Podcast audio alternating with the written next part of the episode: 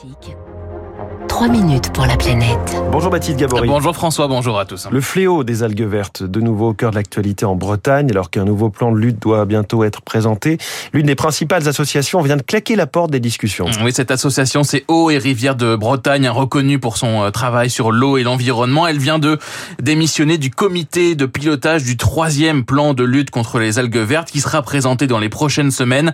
L'association euh, n'y croit plus. Arnaud Clugery, directeur de Eau et Rivières de Bretagne la trajectoire choisie par l'État ne permettra pas d'atteindre le bon état écologique pour lequel on s'est engagé, euh, la France s'est engagée auprès de la Commission européenne, à horizon 2027. On ne souhaitait pas, on ne pouvait pas rester co-responsable d'un plan de lutte, encore une fois, dont on pense qu'il va à l'échec. Les algues vertes, elles prolifèrent hein, dans plusieurs baies bretonnes depuis maintenant 50 euh, ans, favorisées par les nitrates issus des rejets du monde agricole, le lisier, les engrais azotés. Alors depuis 30 ans, la teneur en nitrates dans les cours d'eau a baissé de 30% après des actions mises en place dans les exploitations pour limiter les fuites de nitrates. Mais on ne résoudra pas le problème des algues vertes sans s'attaquer au cœur du problème selon l'association, l'évolution du modèle agricole breton. Il faut s'attaquer à la question des effectifs animaux produits en Bretagne et pas le faire n'importe comment. C'est-à-dire pas le faire au détriment des éleveurs. Il faut accompagner la baisse des effectifs en favorisant les effectifs qui ont une forme vertueuse de production. On peut penser par exemple au système bovin vin, lait euh, sur prairie, et par contre réduire tout ce qui produit euh, de l'azote en grande quantité, que sont les élevages de porcs ou les élevages de volailles.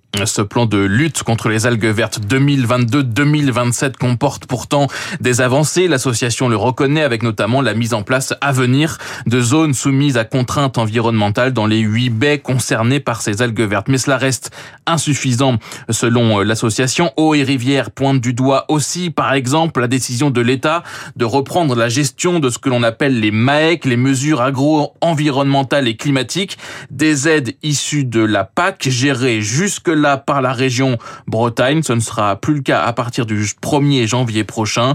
Arnaud Lécuyer, vice-président de la région Bretagne en charge de l'agriculture. C'est vraiment dommage parce que nous, en région Bretagne, on avait parfaitement fait le boulot. On était la première région en France euh, du point de vue de la mobilisation de ces outils pour les agriculteurs. C'était un vrai outil, un vrai levier, notamment dans le, dans le sujet qui nous occupe, la lutte contre les algues vertes. Donc forcément, il y a un regret. Ça aurait été peut-être plus simple de dire, bah écoutez, nous, on n'a pas les moyens que l'on avait euh, envisagés pour travailler sur les algues vertes, on se retire. Ça aurait été une solution, j'allais dire, de, facilité, mais euh, ça n'aurait sans doute pas arrangé la situation. Un regret, mais pas de sortie donc du comité de pilotage pour la région. L'association Eau et Rivière a aussi déposé deux recours auprès du tribunal administratif de Rennes pour inaction de l'État face à ces pollutions. En juillet 2021, dans un rapport cinglant, la Cour des comptes estimait que les moyens mis en œuvre jusque-là pour lutter contre les algues vertes avaient été dérisoires. Les orientations du nouveau plan de lutte seront présentées aux élus du Conseil régional de Bretagne ce vendredi. Et on voit une nouvelle fois la difficulté entre euh, la souveraineté alimentaire que l'on souhaite restaurer et